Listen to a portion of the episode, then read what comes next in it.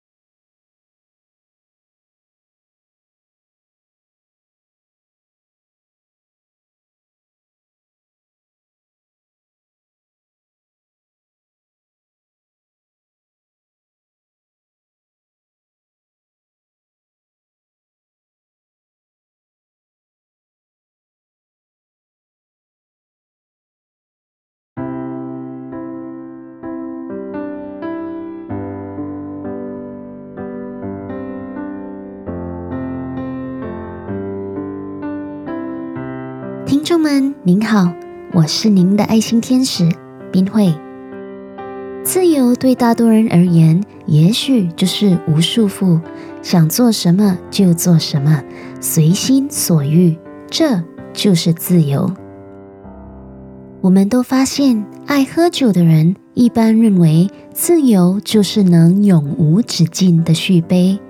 但我们都清楚，长久下来，很多人也因为有这般的自由而变成酗酒的人。一旦没喝到酒，心里就感到不自在，像缺了一角，整个人更是被酒瘾牵绊着，是自由，是捆绑，一线之差。有些人为了不受管制，就一心想得到更大的权利，爬到更高的职位。认为这样就能自由自在地做心里想做的事，也许换来的却是处处提防，担心被取代，最终赢得了自由，却带来另一不自由。这另一烦恼的牵绊，使人无法逃脱。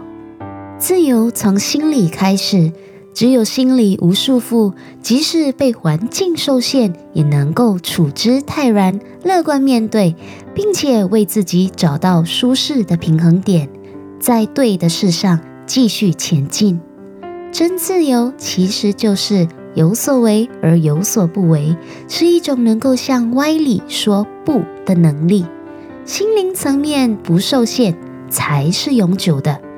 但愿人人都能从心里头找到真自由，不被大环境影响，不被追求物质，不被气氛或比较心态而受到心灵上的束缚。